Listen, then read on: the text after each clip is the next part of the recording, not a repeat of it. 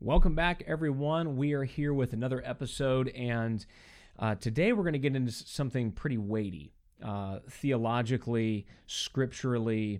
Um, I think that this is um, this is one of those very important topics that uh, a lot of the church disagrees on, and there's there's uh, scripture on both sides. There's good folks on I think both sides of the of the uh, the aisle here, and so um, I'm going to do my best to do justice to the scriptures. That's where we need to derive doctrine from. It's it's not always easy, but we need to derive doctrine from the scriptures and not from creeds of man, not from uh, handbooks um, of a specific denomination, not by you know feeling you know well you know what about grandpappy or grandma or you know it's boiling it down to what does the scripture say? Today we're going to talk about baptism. And baptism, is it necessary?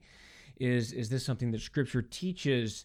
Is this um, is this even uh, a big deal with the early church, or is it something that later on is just kind of contrived and people started maybe adding to the gospel?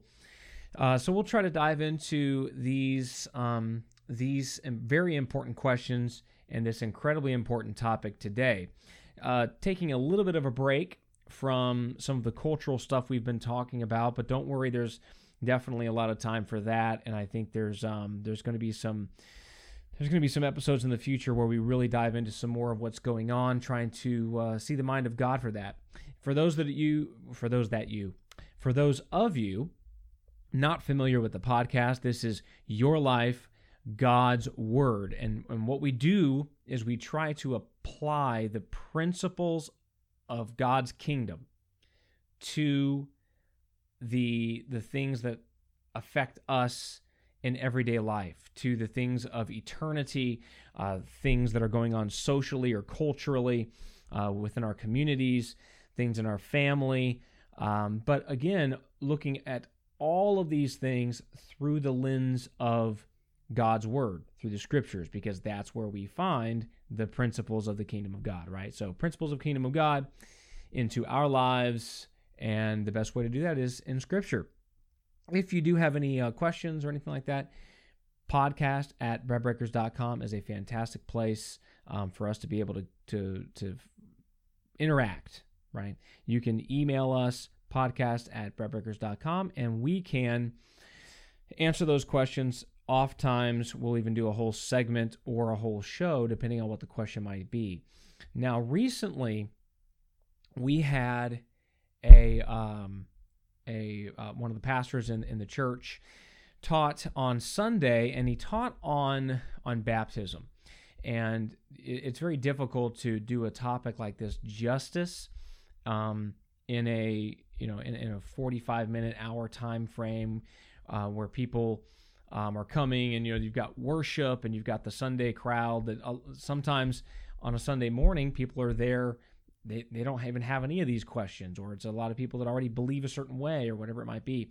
And so I wanted to tag into the the message from this past Sunday by doing a little bit more um, expository teaching, kind of taking some of the verses um, regarding baptism and going through them, even on this podcast, though, we can't cover absolutely every potential question that could ever be asked or any point raised or whatever. So I'm going to again reiterate podcast at breadbreakers.com, or you can go to our Facebook page and leave us a message there with a question. We um, we definitely want to interact and engage, but we're going to do our best to cover everything that um, that really uh, encompasses this this discussion today. So first off, we're going to go to the to the Gospels because the Gospels, uh, the the Synoptic Gospels, Matthew, Mark, and Luke, all end uh, with toward the end what we would call the the Great Commission. A lot of people refer to it as the Great Commission.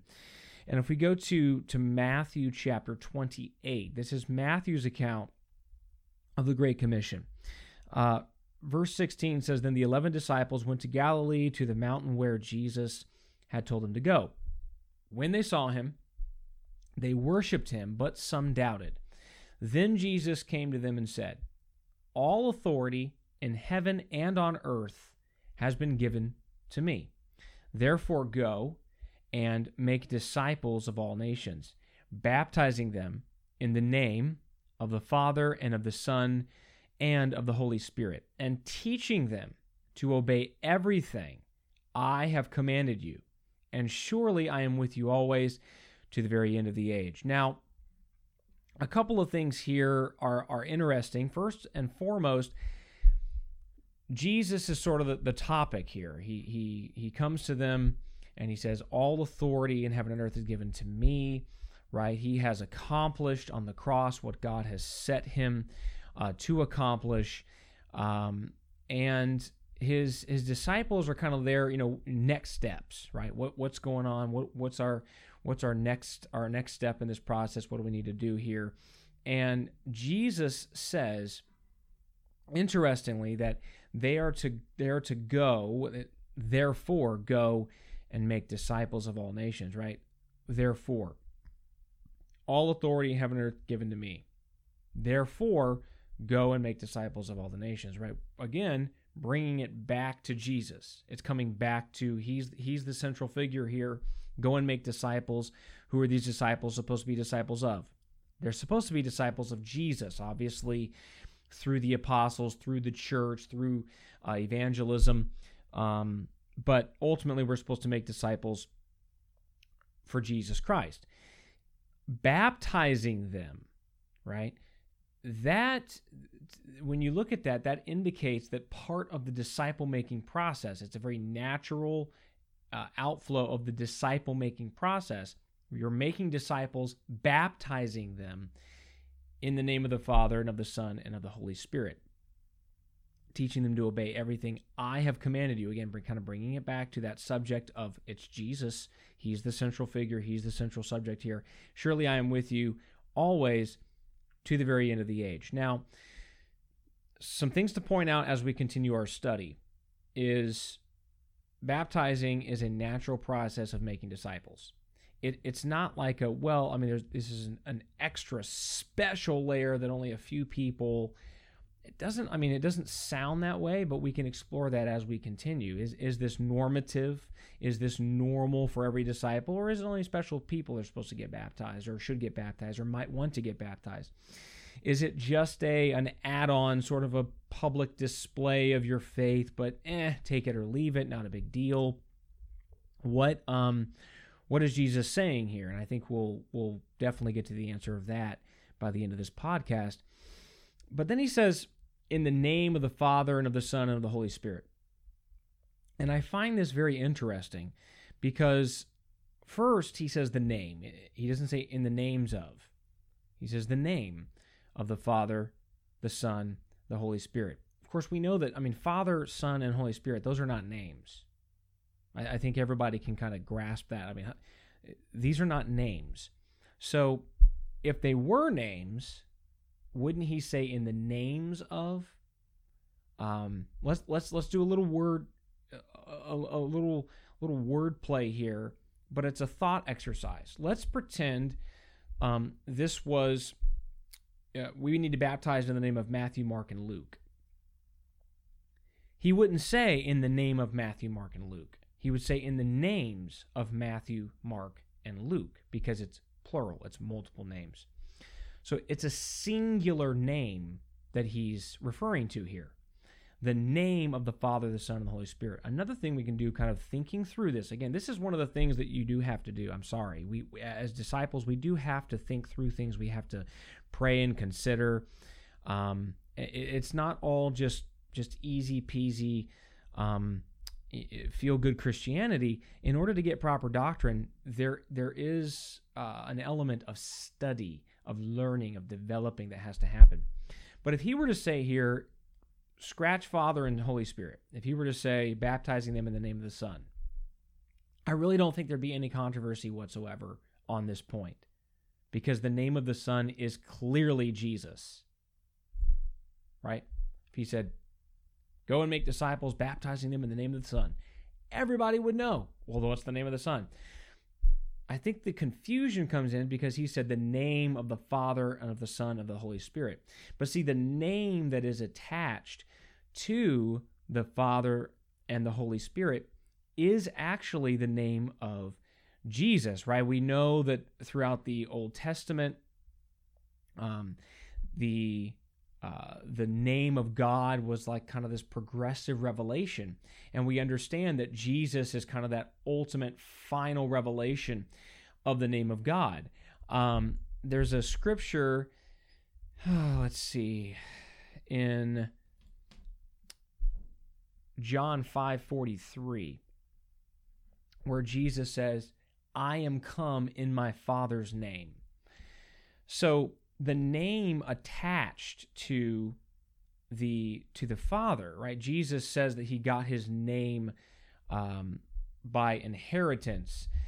Uh, let's see if I can find that. Jesus got his name by in- inheritance. Let me see if I can look at that. But we understand that, so it's in Hebrews, uh, Hebrews chapter 1. So let's go look at that really quick. Hebrews chapter 1. Let's start with verse 1. In the past, God spoke to our ancestors through the prophets at many times and in various ways, but in these last days, He has spoken to us by His Son, whom He appointed heir of all things, and through whom also He made the universe. The Son is the radiance of God's glory, the exact representation of His being, sustaining all things by His powerful word after he had provided purification for sins, he sat down at the right hand of the majesty in heaven. So he became as much superior to the angels as the name he inherited, he has inherited, is superior to theirs. So again, right, he he got his name through inheritance. The name of the Father is not Father. It is not Father. So, what name is attached to the Father? You can say, well, God. God is not a name. Okay, God is not a name. The the revelation of the name of Jesus was given to us in the New Testament. Jesus exclaims that he came in his Father's name, and the writer of Hebrews lets us know that Jesus' name came by inheritance. So the the name attached to the uh, the pronoun is that a pronoun? No, that's not a pronoun. The title. Sorry. Um, never claimed to be an English major or English whiz. um, but the the title of father, right? This this noun that we that we attach to to God uh, again, the name is Jesus Christ. And this is why Jesus said that he came in his Father's name. Hebrews lets us know he inherited his name. And in Matthew 28, it says, in the name of the Father and of the Son. So, what's the name of the Son? Well, the name of the Son is Jesus. That's that's pretty easy. Um, and now the Holy Spirit is not a name as well. Okay, we, we I think that's pretty obvious. Holy Spirit, the Spirit of holiness, uh, that that is not a name. However, Jesus said that the Father will send the Holy Spirit in a specific name. So if we go to John chapter uh, 14, we can find that uh, around verse 26. Let's see here. But the advocate, the Holy Spirit, whom the Father will send in my name, will teach you all things and remind you of everything I have said to you. So, the name attached to the Holy Spirit, whose name is the Spirit kind of working under? Whose name is the Spirit um, sent under. It, it is the name of Jesus. Now, this could open the door to a to a discussion on you know Trinitarianism versus Unitarianism versus oneness versus dualism versus. but I, I'll just I'll just say this. It doesn't matter if you're Unitarian, Trinitarian, oneness. It n- that actually doesn't matter at this point because if you're oneness, you know, it's it, it, Jesus. It's I think that's probably a little easier concept. If you're Trinitarian, uh, the the name that is attached to God in kind of like his highest form, we'll say, or or the greatest revelation of his name is Jesus. Right? At the name of Jesus in Philippians 2, every knee will bow, every tongue will confess. Right? Well, why not at the name of the Father? Why not at the name of the Holy Spirit? Because God has chosen the name of Jesus to be the name in which all authority dwells, the name by which he gets things done, the name by which he sends the Spirit, the name by which we are baptized. Getting back to the discussion at hand, that name is the name of Jesus Christ. Now I want I want you to do something. If you're listening, if you're watching on YouTube, I want you to do something for me. I want you to get a get a pen or a pencil or whatever. Uh, maybe you're sitting at a keyboard or you're on your phone. Um, open a note app. Open Word. Okay, and I want you to do something for me. I want you to write down one name. Okay, any name I want you to write down one name and then set it aside. Type in one name, set it aside. However you however you're doing it, um, or right now you can just think of and say out loud one name, and we'll get back to that at the at the end of this um, of this podcast. But I want to again just kind of right now at the beginning of this thing. We'll get to it later, but write down one name and uh, and then set it aside, and we will we will get back to it. So that's Matthew. That's Matthew's account. Um, let's go to the book of Mark, chapter 16, verse 16. And it says, uh, He said to them, Go into all the world. Well, this is verse 15. He said to them, Go into all the world and preach the gospel to all creation.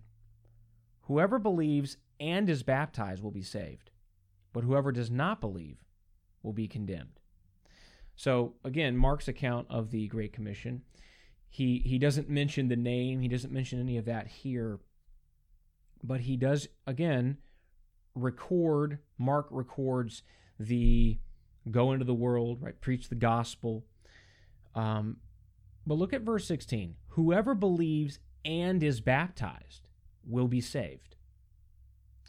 That's interesting. If I said to you, "Hey, can can you run to the store for me and grab some milk and bread?" And then you go to the store and you only bring the milk back. Ha- have you done have you followed the command? or I guess in this in this case request. okay, no, you haven't. Right? There's a conjunction there, and it grabs two things and puts them together. I'm sure, like I said, I'm not a English major or English whiz or English professor. I'm sure they could explain it a lot better, but you have and a conjunction of two things. I want you to do this and this, or in order to uh, graduate, you must pass this class and this class, right? You must pass math and English. We'll just say that. There's a lot more, but what happens if you only pass math? Do you graduate? No. Under that scenario, there's two requirements math and English.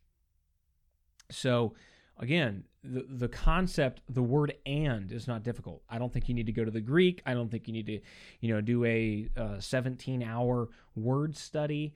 And I, I'm not against going to the original languages. I'm not against, you know, doing strong word studies on things. In fact, we need to at times to, to get a better, fuller, richer understanding. But I, I'm of the mind that the the average person, average intelligence that has some diligence that wants to dive into scripture can can get some good um, reputable translations of the Bible and understand the the the gospel, understand the concepts that God wants us to get. So if we if we get back here, Jesus said, "Whoever believes and is baptized will be saved." Just on but whoever does not believe will be condemned. Oh, it doesn't say whoever does not believe or is not baptized.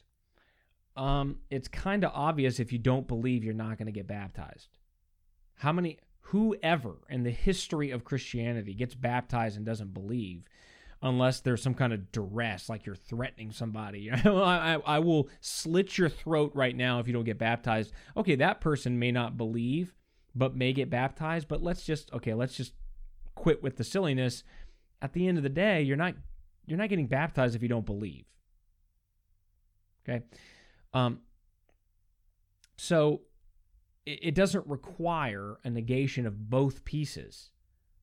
All right if we don't believe, we will also not get baptized. Whoever believes and is baptized will be saved.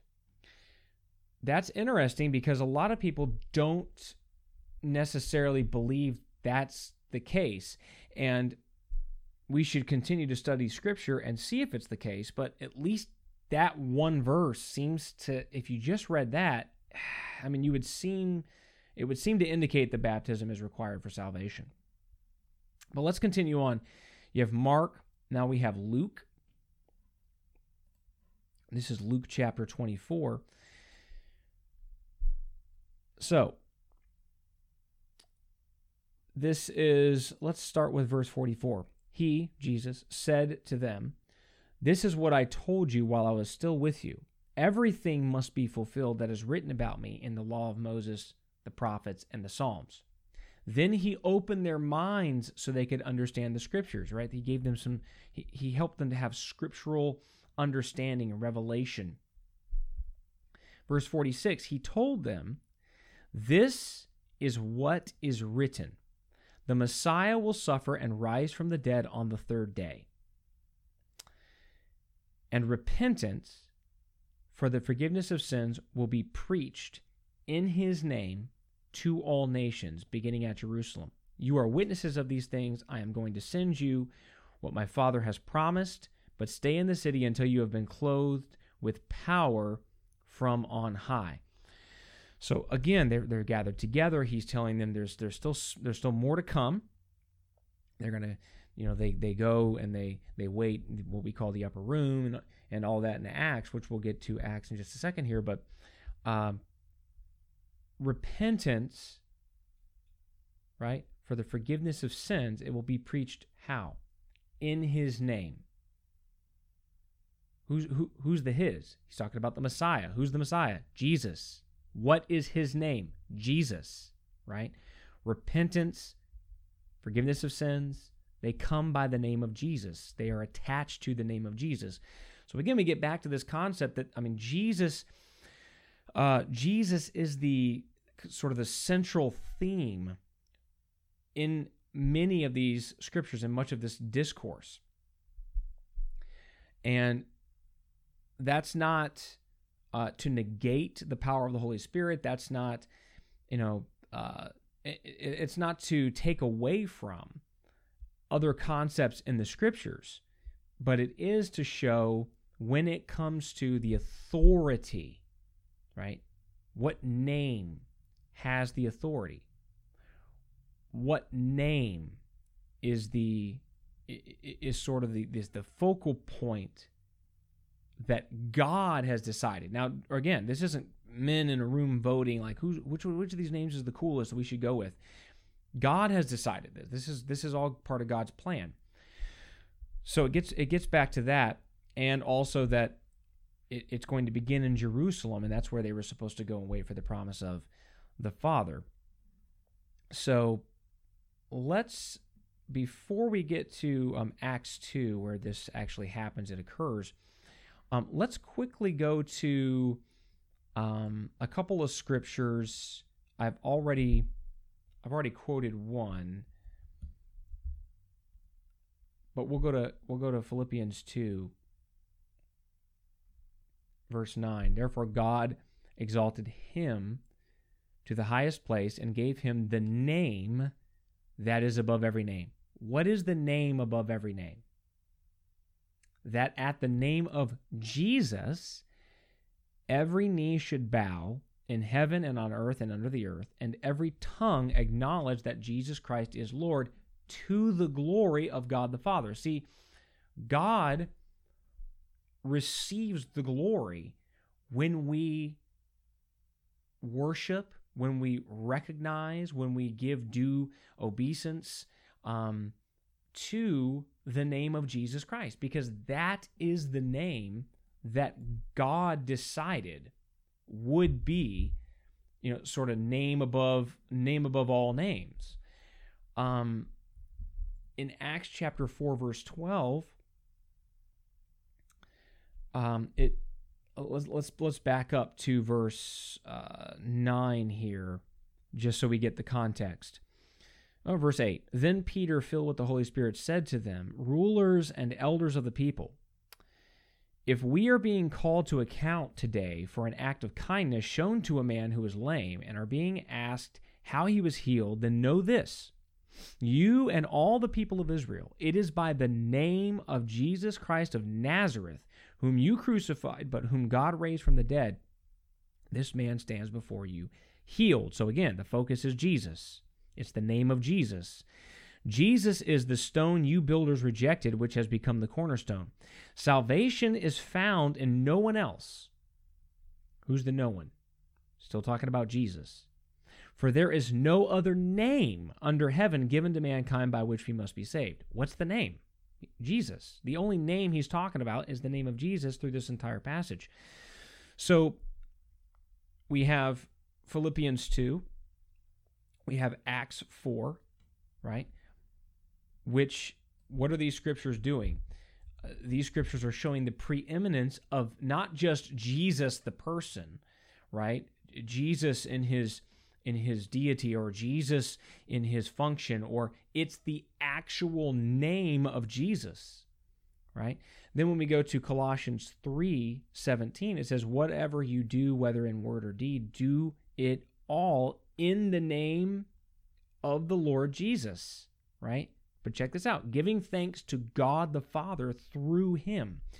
So reiterating again the same thing we found in Philippians that God receives the glory when the name of Jesus is magnified, when the name of Jesus is focused upon. It's not that we're it's not that we're saying that you know the role of the father or you know the the the eternal spirit is insignificant it's it, that's not what we're saying we are saying in this in these scripture passages or maybe I should say we are seeing, we are seeing this in these scriptures, that there is a preeminence of the name of Jesus. It's the only name that we're saved by. It's the name above all names, according to Philippians 2, the name that all knees will bow to, right? It's the name that in in all that we do, word or deed, we should do all in the name of Jesus. Getting back back to baptism, why would baptism be the one exception? We should do all in the name of Jesus except baptism. That one we should do a different way. That, I mean, it really doesn't make a whole lot of sense. Now, we're going to get into the book of Acts and we're going to see this in practice, and we will find that when we read the book of Acts, there is not a single instance where someone was baptized another way. It was always in the name of Jesus. So let's look at that for a minute here. Uh, I'm spending a lot of time on this on this piece because uh, this is one of the I think large points of contention within the church, and I don't think it needs to be. I, I, I think it I think it just doesn't need to be a it shouldn't be a point of contention because all Christians that, that, that are in any way serious about their faith, have done any kind of reading and studying in the Word of God, they know these scriptures already. They already know that Jesus is the, you know, is the uh, the focal point. They already know that that Jesus Christ is the name above all names. They already know that's who we have salvation in. So I think it's just getting over that that that hurdle sometimes of tradition or maybe you know religious dogma that eh, we we need to go hey wait a minute why would we do things differently than what they did in the bible Now, when we get to Acts chapter 2, um, we you can go read the the all the context yourself. We have this powerful happening on the day of Pentecost. People uh, speaking in tongues, and and we've got uh, you know the, the crowds gathered around thinking these guys are drunk. What's going on here? Um, and then we have um, we have Peter preaching an incredible you know convicting message about Jesus, the message of Christ, and then he kind of rounds it out with verse 36. This is Acts 2:36. Therefore, let all Israel be assured of this God has made this Jesus, who you crucified, both Lord and Messiah. Or some versions say Lord and Christ. When the people heard this, they were cut to the heart and said to Peter and the other apostles, Brothers, what shall we do? Now, they weren't asking, What do we need to do to bake the perfect cake. They, they were not asking, what do we what do we need to do to build the greatest model airplane? They weren't asking how to join the Boy Scouts. They were not asking anything besides men and brothers. we're cut to the heart based on the words you just let us know. We have killed our Messiah. What do we need to do? Here's what Peter said. Verse 38. Oh, the other thing I'd like to point out Peter and the other apostles. All the apostles were there standing in unison, standing in agreement. This is the second time in this chapter that it mentions that all the apostles were there. So there's no disagreement between Matthew and Peter. There's no disagreement between, oh, well, you know, I'm going to go with the words in red versus, no, there was no disagreement. They were all standing there. Peter happened to be the spokesperson, but they were all standing there in agreement and they were asking everyone. They were asking all of the apostles, "Hey, wh- what do we do?" Because you know they don't necessarily they're looking at Peter. They don't necessarily know he's the spokesperson anyway. So they weren't just talking to him. They were talking to all these folks. And then Peter replied in verse 38, "Repent and be baptized, every one of you, in the name of Jesus Christ, for the forgiveness of your sins. And you will receive the gift of the Holy Spirit. So let's break this down a little bit. There's another and, right? Repent and be baptized, right? Who? Every one of you. Not certain ones that maybe just want to show an extra, um, you know, cherry on top for your faith or whatever. Every one of you needs to get baptized. Every one of you needs to repent. In the name of Jesus Christ, again, reiterating how, how are we supposed to get baptized? He didn't say Father, Son, Holy Spirit. Why? Could it be that all the things that I just walked through, is it possible the apostles already knew this? Is it possible? Is it possible that through the revelation that they had, through the understanding of being with Jesus for you know three years, that they knew that name above all names is Jesus, that there's no salvation in any other, that the name of the Father, Son, and Holy Spirit is Jesus? Um, I would say yes. Otherwise, you have Peter in contradiction to Matthew. Is that where we want to go? We want to go with there were there there were contradictions between the apostles. There was an infight, and you know some people won out over here and others won out over there. I don't think so. Um, especially because all the apostles are right there standing there when he said this. so repent and be baptized, every one of you, in the name of Jesus Christ. Why? Why do we repent and get baptized? For the forgiveness of your sins. Other translations say the remission of sins. But again, if I were to if I were to flip this around and I were just to ask the question, according to this verse, what do we need to do for the forgiveness of our sins? You would say, right, simple reading comprehension. I mean, this is like one of those things you, you know, you might shudder to think about it if, if depending on how long it's been, but you know, one of those questions on like the SAT or something, right? Reading comprehension. Oh, read this sentence and then tell me what's the answer. What must be done for the forgiveness of your sins? Well, Peter replied, Repent and be baptized, every one of you, in the name of Jesus Christ, for the forgiveness of your sins. Now, the every one of you, that's the who. Who is supposed to do this? But the this is repent and be baptized. How? In the name of Jesus Christ. So, why do we do that? For the forgiveness of sins. So you've got the who, it's all of you. How should how should the baptism be done? Right? in the name of Jesus Christ. And I would say the repent again, the repentance too. Re- this is Luke 24. Repentance is taught in his name.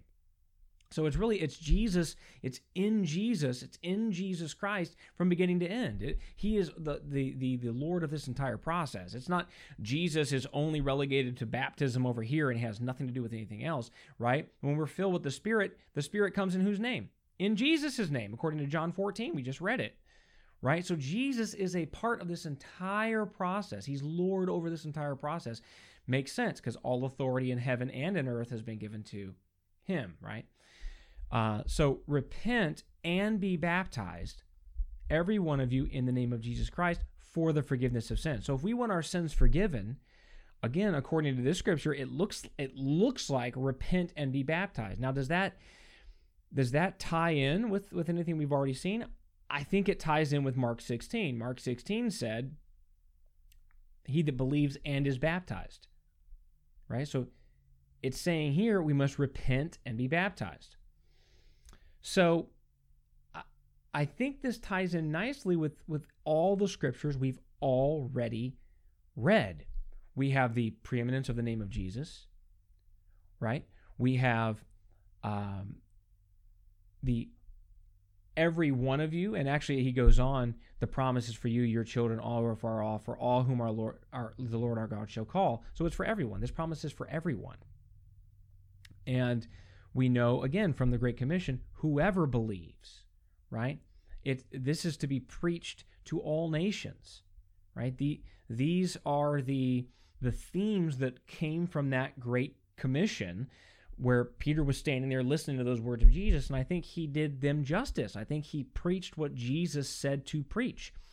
Um, and you will receive the gift of the Holy Spirit. Of course, we know Jesus said, I'm going to send the promise of the Father. And so it ties in beautifully with the, the Gospels, with the Great Commission that we find in the Gospels.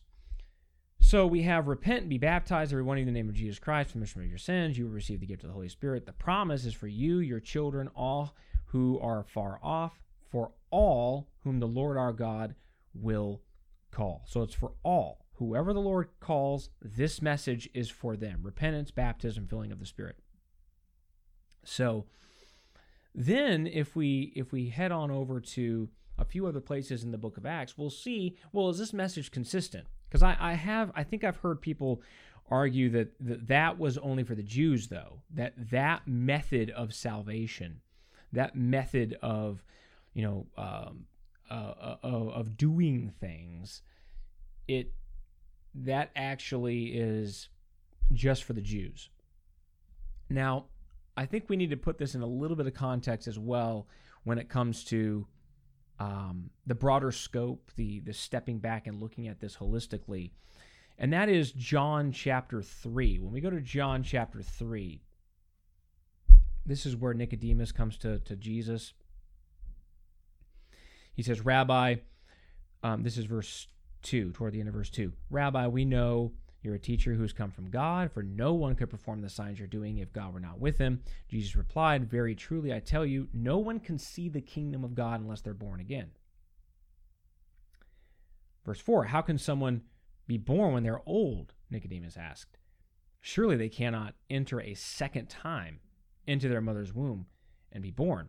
So he's asking about being born again, and Jesus is going to answer how to be born again. Verse 5 Jesus answered, Very truly I tell you, no one can enter the kingdom of God unless they are born of water and the Spirit.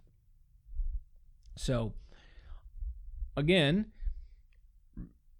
the the, the grand scheme of things is is for us to be in the kingdom of God. You've got kingdoms of man. You we're born into a fallen kingdom, um, and Jesus is giving us a way to be rebirthed, reborn, born again, right? He is giving us that opportunity. How do we do that? We do that by being born of water and of spirit. Does that tie in? Does that tie in to the to the message? I think it does. I think it does. I think when we go to Acts chapter 2 and we see what Peter said, you've got to repent and be baptized, right? Do those things for the forgiveness of your sins, right? Baptism, born of water, right? Pretty pretty easy. And spirit, John 3, water and spirit. Acts 2, you shall receive the gift of the Holy Spirit. So you have water and spirit in Acts 2. You have water and spirit in John 3. Again, these things really seem, and I'll say Luke 24, you have water and spirit. Okay? Repentance, right? Remission of sins preached in his name. And then he says, and by the way, wait for the promise of the Father. Well, the promise of the Father was the Spirit. So repentance and remission of sins, well, we know now in Acts 2, that's baptism, right? Repentance, remission of sins, because repentance and remission of sins, or repentance and baptism, are the kind of the dual things that we need um, for the forgiveness of sins. So, so a lot this this all ties in.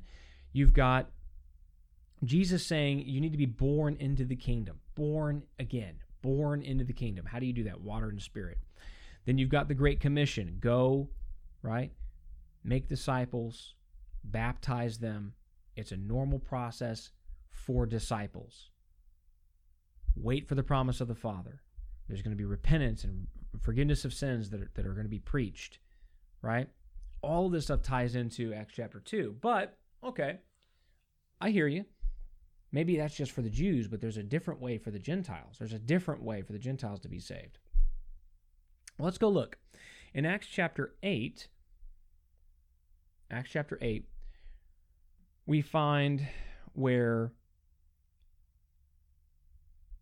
the church is persecuted and Philip ends up in Samaria. Uh, quick synopsis here, right? They the people in Samaria, Philip preaches to them, preaches Christ. They they turn from their their previous ways, their wicked ways, following Simon the sorcerer and all this stuff. Um, we're going to pick up in verse 12. But when they, the people of the, of the city, believed Philip as he proclaimed the good news of the kingdom of God, right? So he was proclaiming the gospel. And the name of Jesus Christ, they were baptized, both men and women. Simon himself believed and was baptized, and he followed Philip everywhere, astonished by the great signs and miracles he saw. When the apostles in Jerusalem heard that Samaria had accepted the word of God, they sent Peter and John they sent Peter and John to Samaria. When they arrived, they prayed for the new believers that they might receive the Holy Spirit because the Holy Spirit had not yet come on any of them. They had simply been baptized in the name of the Lord Jesus. Then Peter and John placed their hands on them. They received the Holy Spirit. So, baptized in the name of Jesus, and they received the Holy Spirit. This is consistent with Acts 2. Acts 2, when he was talking to the Jews, he said, Water and Spirit. That ties with John 3. It ties with the Great Commission. Hmm. Very interesting. But these are right. These are people in Samaria. They're, they're, they're you know they do have Jewish blood. Uh, maybe it's different when people are, you know, com- completely just you know straight up Gentiles. Well, let's go look, because in Acts chapter ten, we find Cornelius, right? And you can again go and do do the diligence, Re- read this in context, read read the entirety of Acts ten, read read all through Acts. I mean, this is important. This is important stuff. We find that uh, Cornelius, he was a uh, very well spoken of in the scriptures.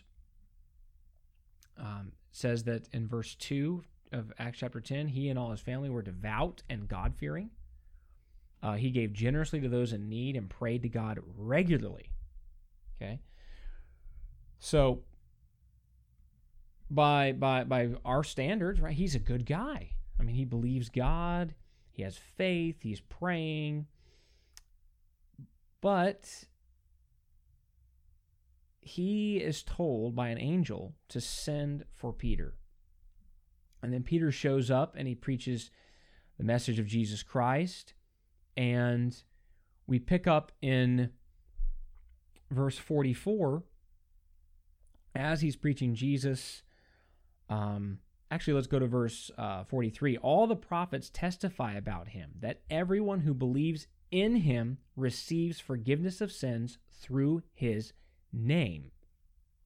So I, I want to just stop right there and reiterate that Jesus is Lord of the entire process.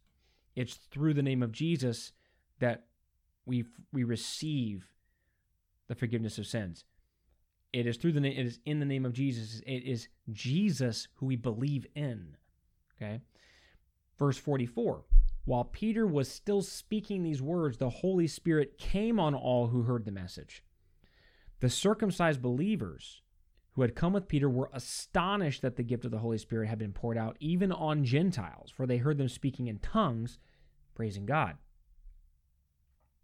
So even the Gentiles, the Jewish believers originally didn't really expect that the Gentiles were going to have all this, but here that that's why they were astonished, they were amazed, they were you know perplexed.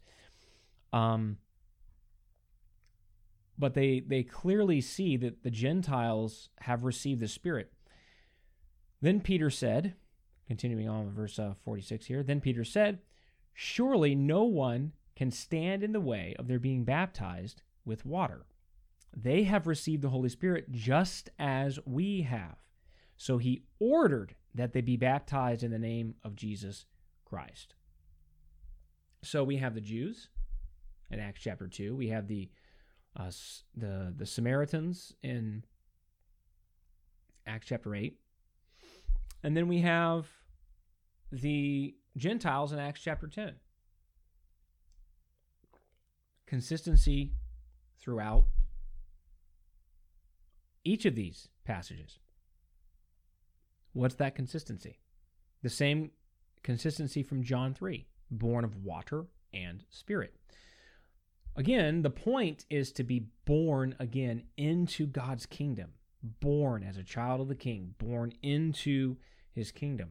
How do we do that? Jesus is the one who told us how to do that. God gets to decide this thing, not not not you or me. Okay? If it were you or me, we might we might make it more difficult or maybe we'll make it a lot easier or whatever. But God decided you have to be born into my kingdom, my being, you know, God speaking. You have to be born into my kingdom. How do you do that? Born again of water and spirit.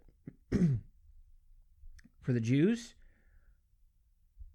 water and spirit. For the Samaritans, water and spirit. Now we see the Gentiles, water and spirit.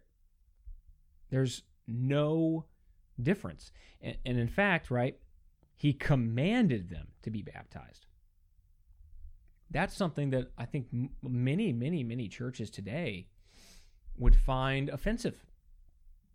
Commanding that people get baptized. It's not just a extra thing that maybe we want to do, an outward show of our inward faith or something like that. No, he said, nah.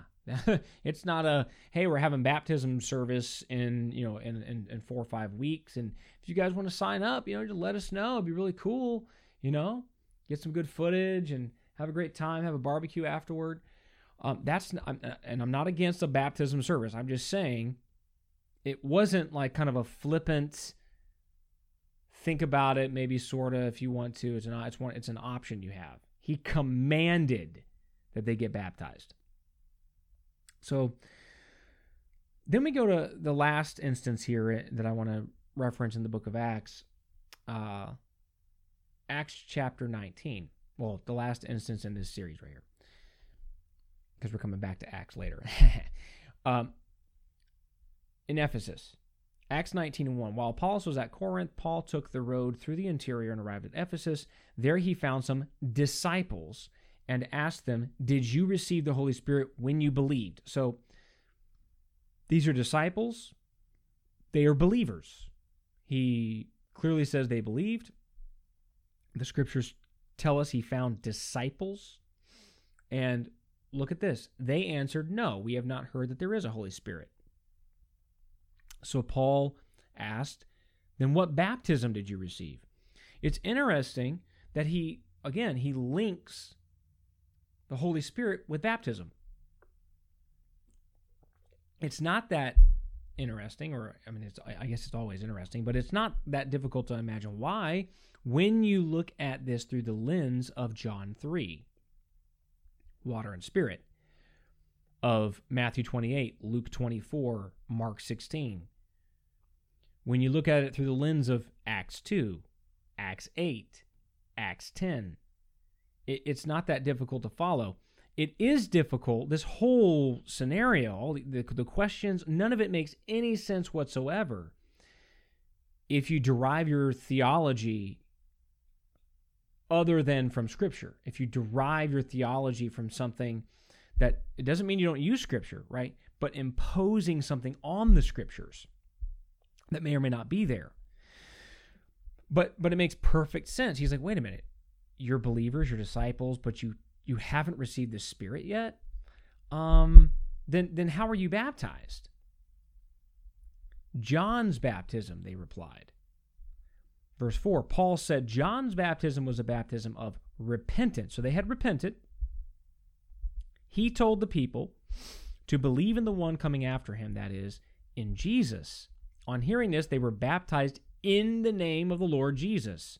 When Paul placed his hands on them, the Holy Spirit came on them, and they spoke in tongues and prophesied.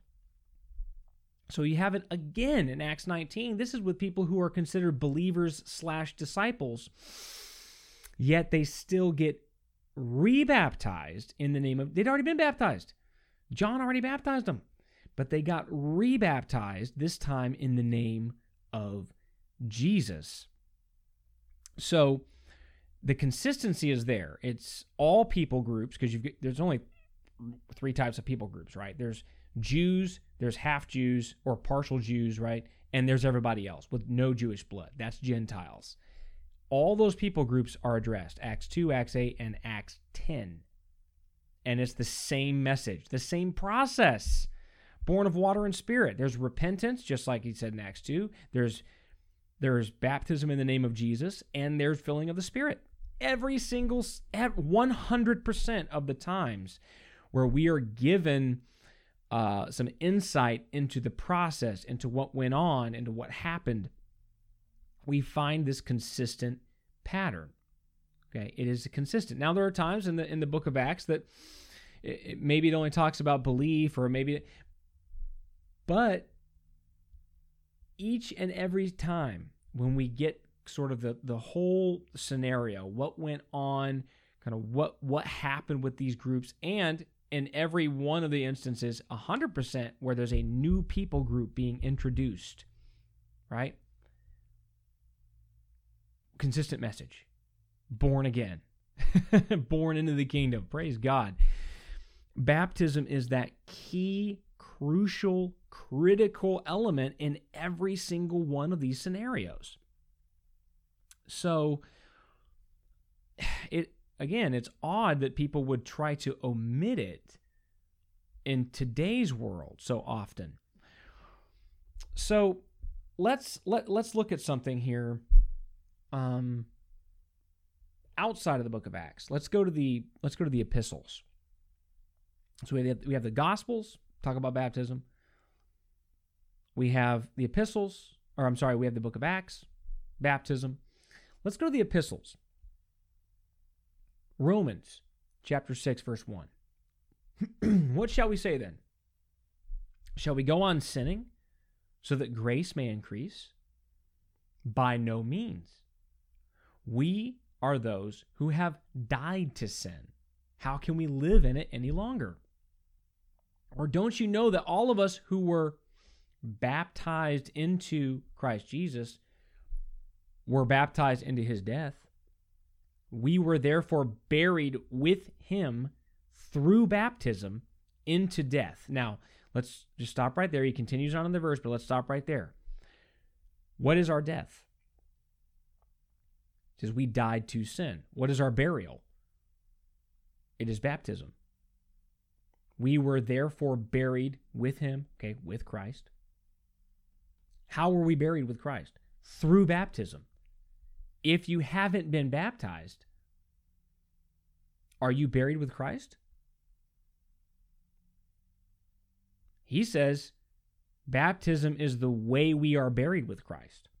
We were therefore buried with him through baptism into death, in order that just as Christ was raised from the dead through the glory of the Father, we too may live a new life. Wait, in order that? So, how how is it that we can live a new life? Some more reading comprehension. Let's throw that question out there. Go read, you know, uh, Romans 6, 1 through 4, and answer this question. Uh, how, how is it that we may live a new life? How? We were buried with him through baptism into death. right? In order that, what? We too may have a new life. It, it, it's very, I mean, it's it, it's pretty plain. Verse 5 goes on to say, For if, that's a, there's an, a word there, if we have been united with him in death like this, like what? How were we united with him in death? Through baptism. That's what the scriptures teach. it's through baptism. If we have been united with him in death like this, we will certainly also be united with him in a, resur- in a resurrection like this. We can't be, how can we be resurrected if we never died? We, res, resurrect means something that ha- was living, now is, it died, now it's resurrected. The word if, if we've been united with him in death, we will certainly also be united with him in a resurrection. So in the epistles, baptism is pretty important. Pretty important. Now, check this out. Verse 6 For we know that our old self was crucified with him, so that the body ruled by sin might be done away with, that we should no longer be slaves to sin, because anyone who has died has been set free from sin. Now, if we died with Christ, we believe that we will also live with him. So, how, how, how do we die with Christ? How do we die with Christ? Well, he answered it already. Verse 3 Or don't you know that all of us who were baptized into Christ Jesus were baptized into his death? We were therefore buried with him by baptism into death. Baptism sounds pretty important to me. I'm, I'm just saying. It now he also told the Colossian church, if we go to Colossians chapter 2, so that was Romans chapter 6. If we go to Colossians chapter 2, let's go to verse 9. For in Christ all the fullness of the deity lives in bodily form. And in Christ you have been brought to fullness. He is the head over every power and authority, reiterating what Matthew records. In him you were also circumcised with a circumcision not performed by human hands. Oh, we were circumcised in Christ. What's what's that circumcision?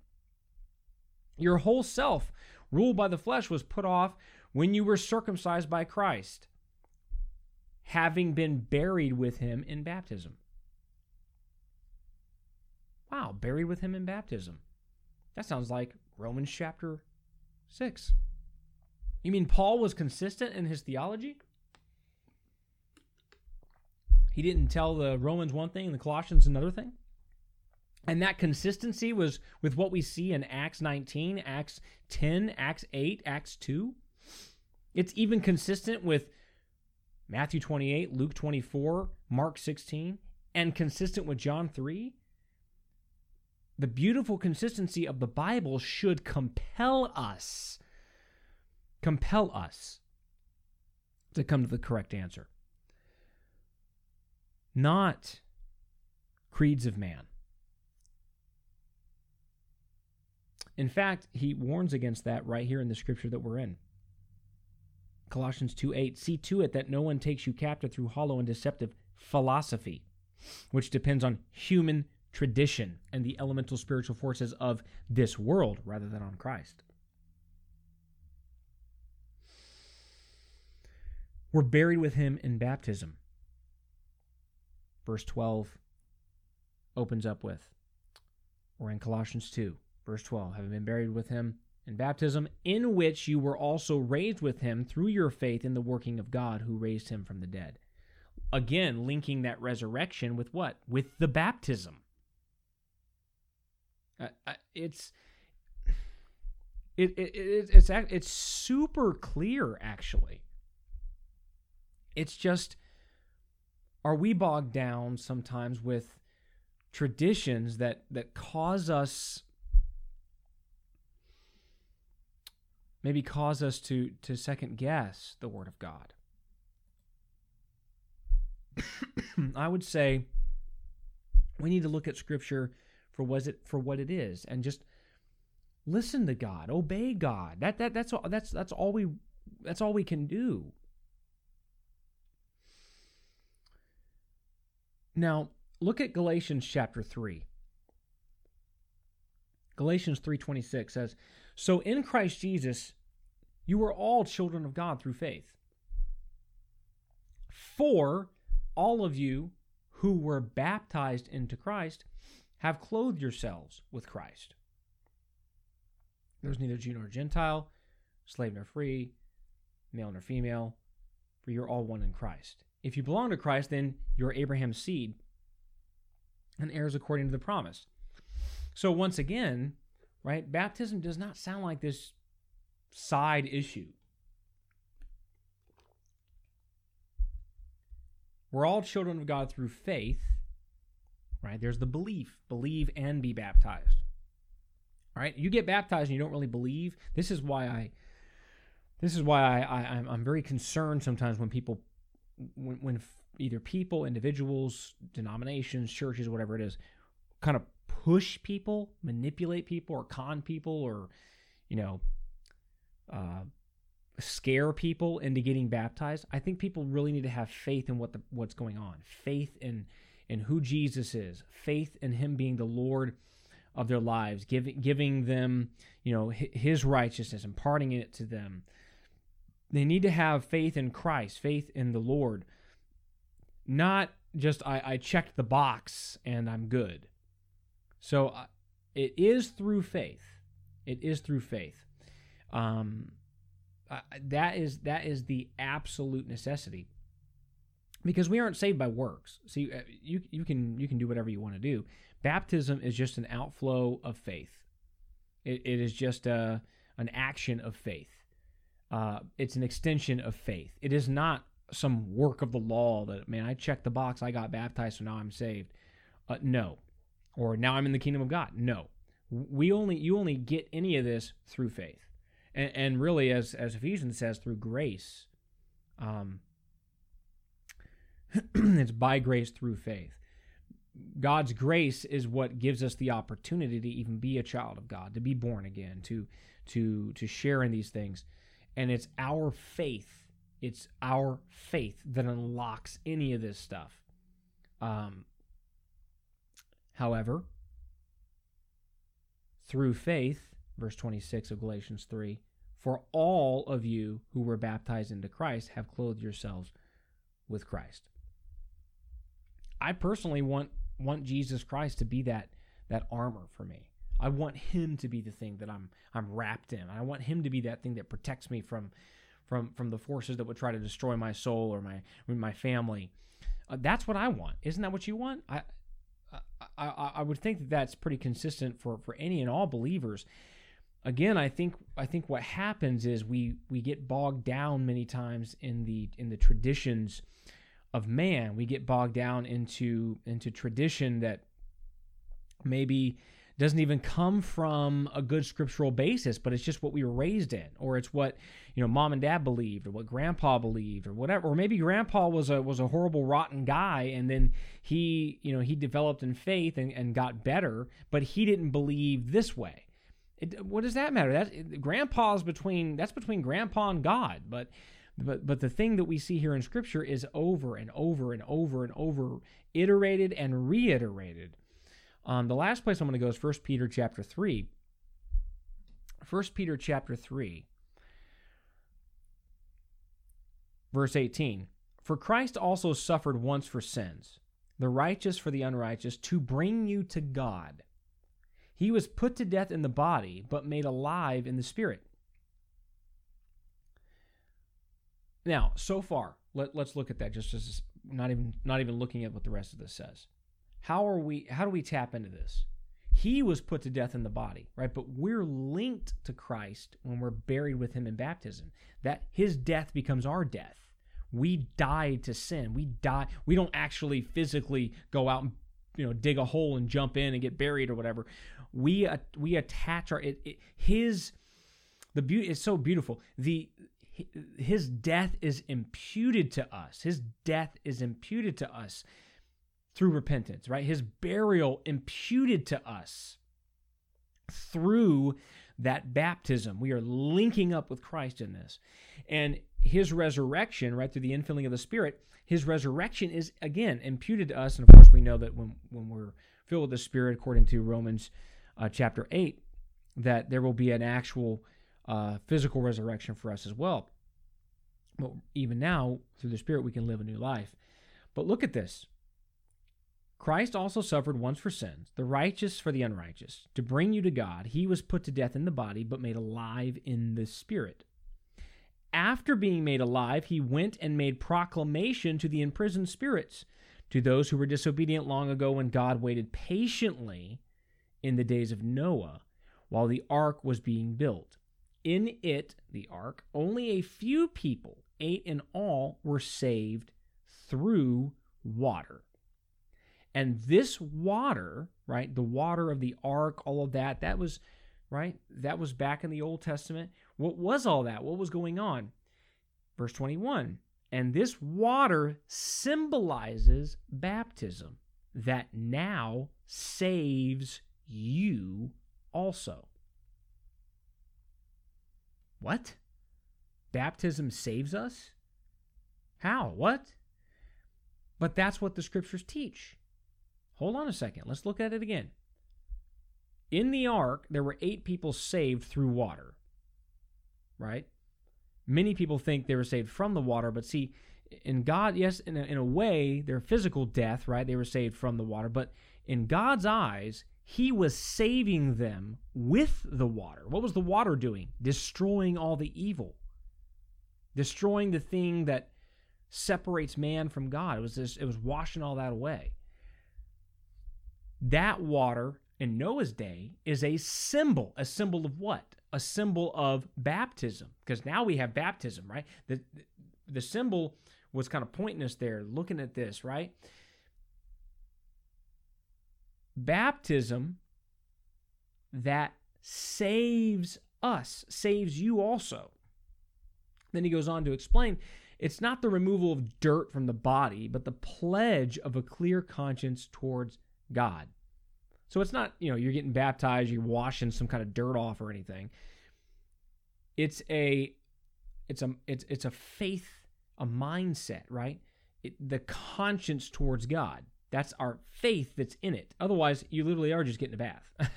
it doesn't do much for you if you don't have that faith. Uh, clear conscience toward God. It saves you by the resurrection of Jesus Christ, who has gone into heaven and is at God's right hand with angels, authorities, and powers in submission to him. So, how does it save us? It's by that resurrection of Jesus Christ, it's in Christ. Our faith is in Christ. Our faith is not in the baptism. We put our faith in Christ, and because of that faith, we are buried with him in baptism. Right? That is what the scriptures teach. So, First Peter chapter 3 agrees with Mark 16. Mark 16 records Jesus' words as he that believes and is baptized will be saved. First Peter chapter 3 says baptism saves us. And that's what it says. Baptism that now saves you also. So consistency from the Gospels to the book of Acts through the epistles, right? We've read Galatians, Colossians, Romans, First Peter. We have consistency in what baptism does. Baptism is a, a linking up, a way that we identify with Christ in his death, in his burial. And that gives us, according to Romans, the opportunity, right, in order that we can walk in that newness of life, walk in that resurrection. You can't have resurrection without the death and the burial, right? That's that's what's that's that's what he's getting at. There's that resurrection component. Colossians chapter 2 reiterated this just after warning, don't be bogged down with man-made philosophies and traditions that pull us away from Christ. What does Christ say? Christ said, Be born again of water and spirit. Christ said, baptizing them in the name. Christ said, He that believes and is baptized. Christ said, repentance, remission of sins, right? Promise of the Father. Christ is the one that commissioned the apostles who said, What? Repent, be baptized in the name of Jesus, be filled with the Spirit.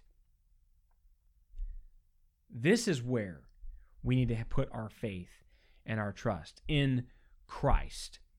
And obedience to Christ is the outflow of faith. Because the last thing I want to kind of talk about here is probably the most common objection that I've heard.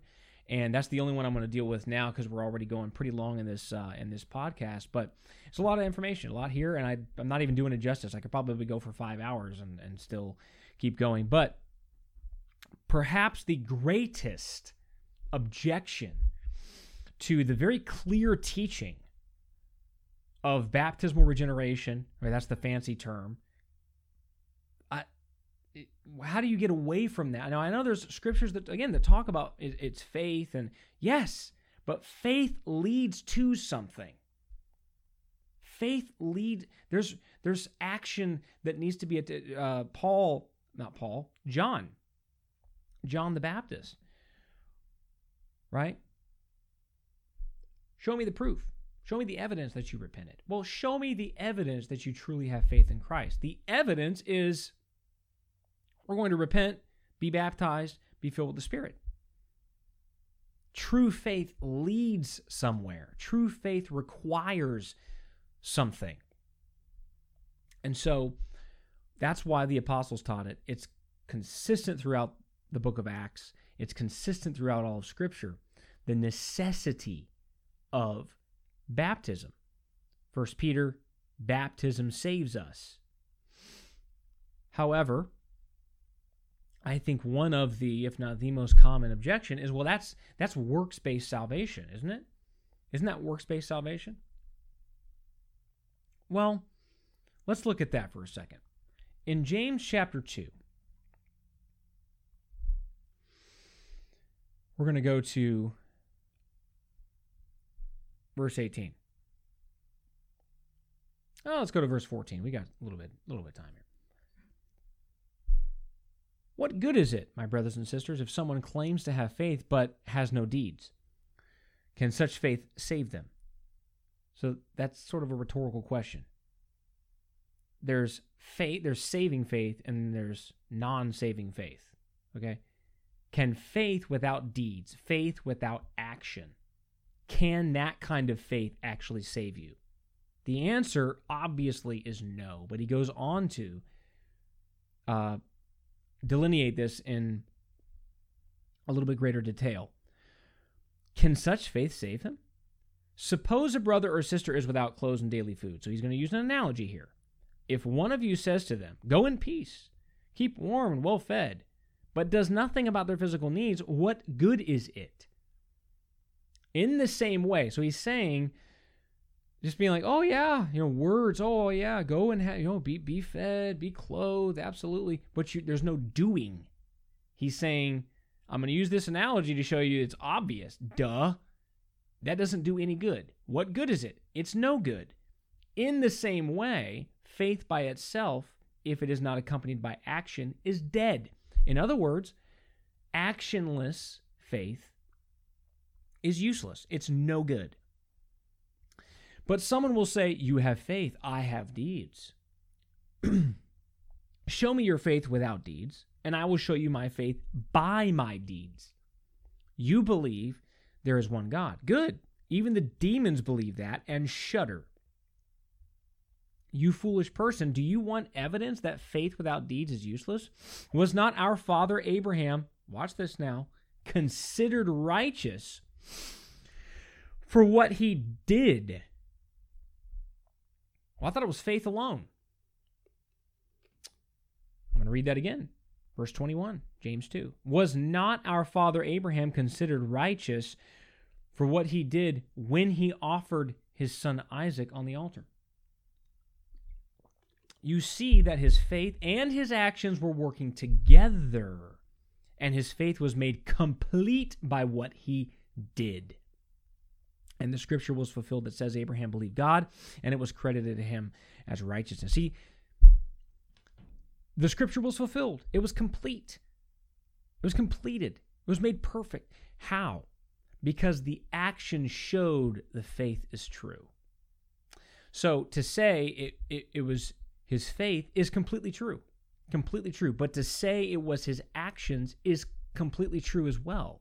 It's not faith or actions, it's faith with actions. It's faith and action. Or I like to say it this way true faith requires action.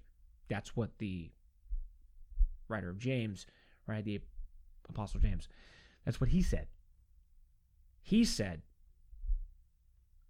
true faith has to have action. So this idea of I have faith and you know there's no action required, that kind of faith is not saving faith. That kind of faith is useless. That kind of faith is no good. So I'm going to read this again. Uh, Abraham believed God, it was credited him for righteousness. He was called God's friend. You see that a person is considered righteous by what they do and not by faith alone. The only place in the Bible that I'm aware of where the words faith alone are found is right here where it says it's not by faith alone. Salvation is not by faith alone unless your definition of faith is correct. And that's where so many people get it wrong. I would agree that it's by faith alone because Ephesians says that, right? For by grace are you saved through faith, not of yourselves, right? Not of works, like lest, lest anyone should boast, not of yourselves, right? it's by grace are you saved through faith. We're saved through faith. But that definition of faith is now extremely key. That faith leads to actions of obedience, things like repentance, things like baptism, if we have the kind of faith necessary to save, necessary to get us into the kingdom of God, we will be baptized. There is no question as to whether we will. We absolutely will, because that is obedience to God. That's that's what I want to deal with here because again, many people have this no no no no if, if any effort is required, if there's any effort whatsoever required then that's workspace based uh, salvation. You don't find that in the scriptures anywhere. Where is that in the scriptures? The scripture does talk about faith and you know f- faith being the thing and all that, but it doesn't say faith without any action or faith without any effort.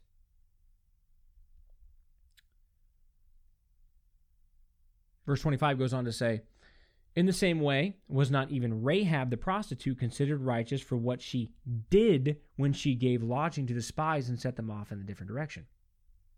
As the body without the spirit is dead, so faith without deeds is dead. So, what are the deeds? What are the deeds? What deeds are we talking about? In this context, I think it's very simple. It's right there in one sentence in Acts 2. What do we need to do? Repent, be baptized in the name of Jesus Christ, and you'll be filled with the Spirit. It's not that difficult. There's not much there. It, there's there's some effort, but it's all by faith. It's all by grace. Um so I would I, again, I think that might be jarring. That might be something you've never heard before. But think about it this way: when you say faith alone, or it's only by faith, or let me ask you two a couple of things. First, does that mean repentance is not required? It's just believe you don't actually have to repent. I, I don't think I think most Christians would not say that. I think most Christians would say, "Oh, absolutely, you have to repent." Ah, so is it just faith or is it faith and repentance? Well, I mean, repentance isn't, isn't works. Depends on how you define works. If works equals action, if works equals effort, then if you have to repent to be saved, then that's works based salvation. I would argue that's not works based salvation. That's salvation by faith, but the faith requires repentance. Now, let's go to Acts chapter 17. Acts chapter 17, verse 30. In the past, God overlooked such ignorance, but now he commands all people everywhere to repent. He, God commands all people everywhere to repent. So, I would say repentance is pretty important. Acts chapter 26, verse 20. First to those in Damascus, then to those in Jerusalem, and in all Judea, and then to the Gentiles. I preached that they should repent and turn to God and demonstrate their repentance by their deeds. This is Paul. This is Paul. This is the guy that wrote Romans, right? The, the, the one who said, right, we are justified by faith. Well, what does he what does he mean he preached and told people they must repent? They they need to demonstrate and even demonstrate that repentance by their deeds. Mm-mm. It's faith alone. But what what they what they mean by faith alone many times when people say that is literally faith without any action, faith with nothing nothing to show for it, which is not the kind of faith the Bible is talking about. Okay? So let's go, uh, let's see here. Let's go look at Luke 13 3. Luke 13 3, this is Jesus speaking. He says, I tell you, no. But unless you repent, you too will all perish. This is something that is throughout the scriptures, the idea of repentance. But so many people are like, no, no, no, it's just faith. Again, the Bible doesn't say just faith. Faith does have some action, it, it does have effort. And I think most people who believe that salvation or coming into God's kingdom is only by faith most people would still, yeah, but you, of course you have to repent. They would say, well, that's part of the faith. Exactly. Exactly. Now let's go to Ro- let's go to Romans chapter 10. This is a very popular scripture where a lot of people along these lines same thing. Romans chapter 10 um verses 9 and 10 says if you declare with your mouth jesus is lord and believe in your heart that god raised him from the dead you will be saved. For it's with the heart that you believe and are justified and it's with your mouth you profess your faith and are saved. So again do does there have to be any kind of profession or confession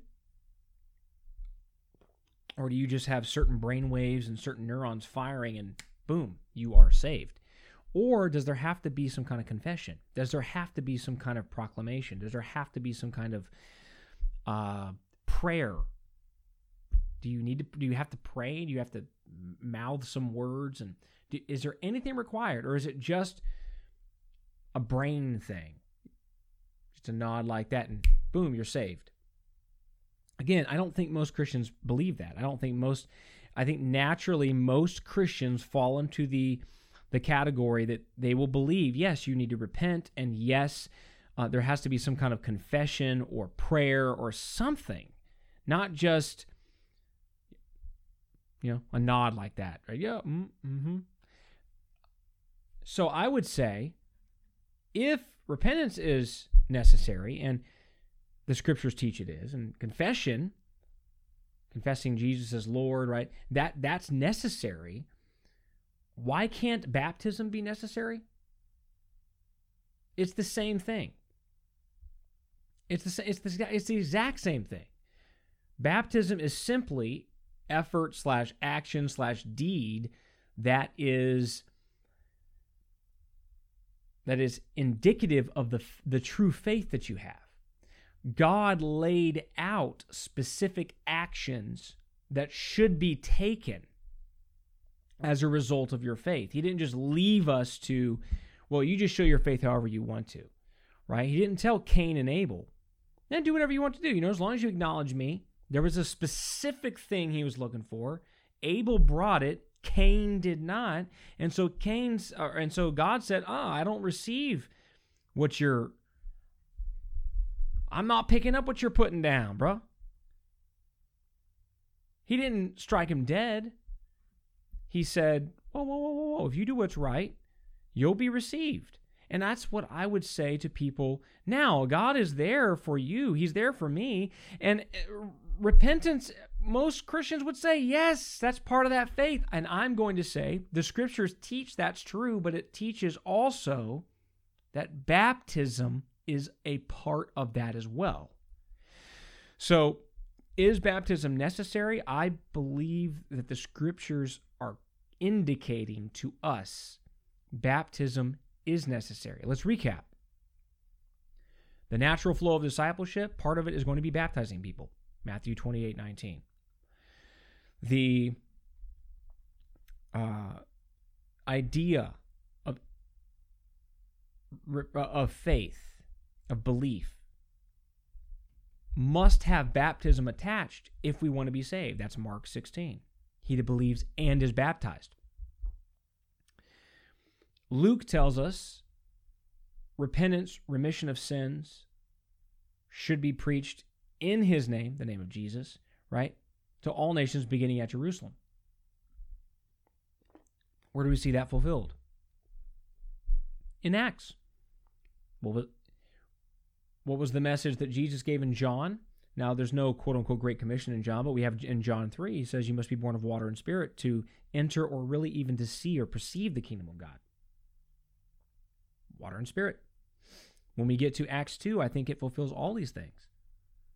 What do we need to do? You need to repent. You need to be baptized in the name of Jesus Christ. You need to, and, and you will receive the, the, the gift of the Spirit. We must receive the gift of the Spirit, right? God will uh, provide all these things through His grace. You must do them as a show of your faith. So it ties in very nicely. Water and Spirit, water baptism, Spirit infilling. Repentance and remission of sins? Yep. So we've got John 3, we've got Luke 24. Believe and be baptized? Mark 16. Check that box. Preach, make disciples, baptizing them in the name of the Father, Son, Holy Spirit. Boom, check that box. Historically, we know that the baptismal formula was originally in Jesus' name and it was changed, um, kind of in the mainstream, I'll say. Canney's Encyclopedia of Religion, um, 1970 version, page 53, says this Persons were baptized at first in the name of Jesus Christ or in the name of the Lord Jesus. Afterwards, with the development of the doctrine of the Trinity, they were baptized in the name of the Father and of the Son of the Holy Spirit or the Holy Ghost.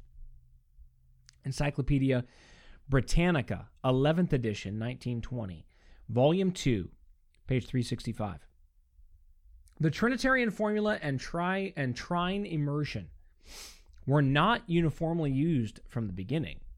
Baptism into the name of the Lord was the normal formula of the New Testament. In the third century, baptism in the name of Christ was still so widespread that Pope Stephen, in opposition to Cyprian of Carthage, declared it to be valid.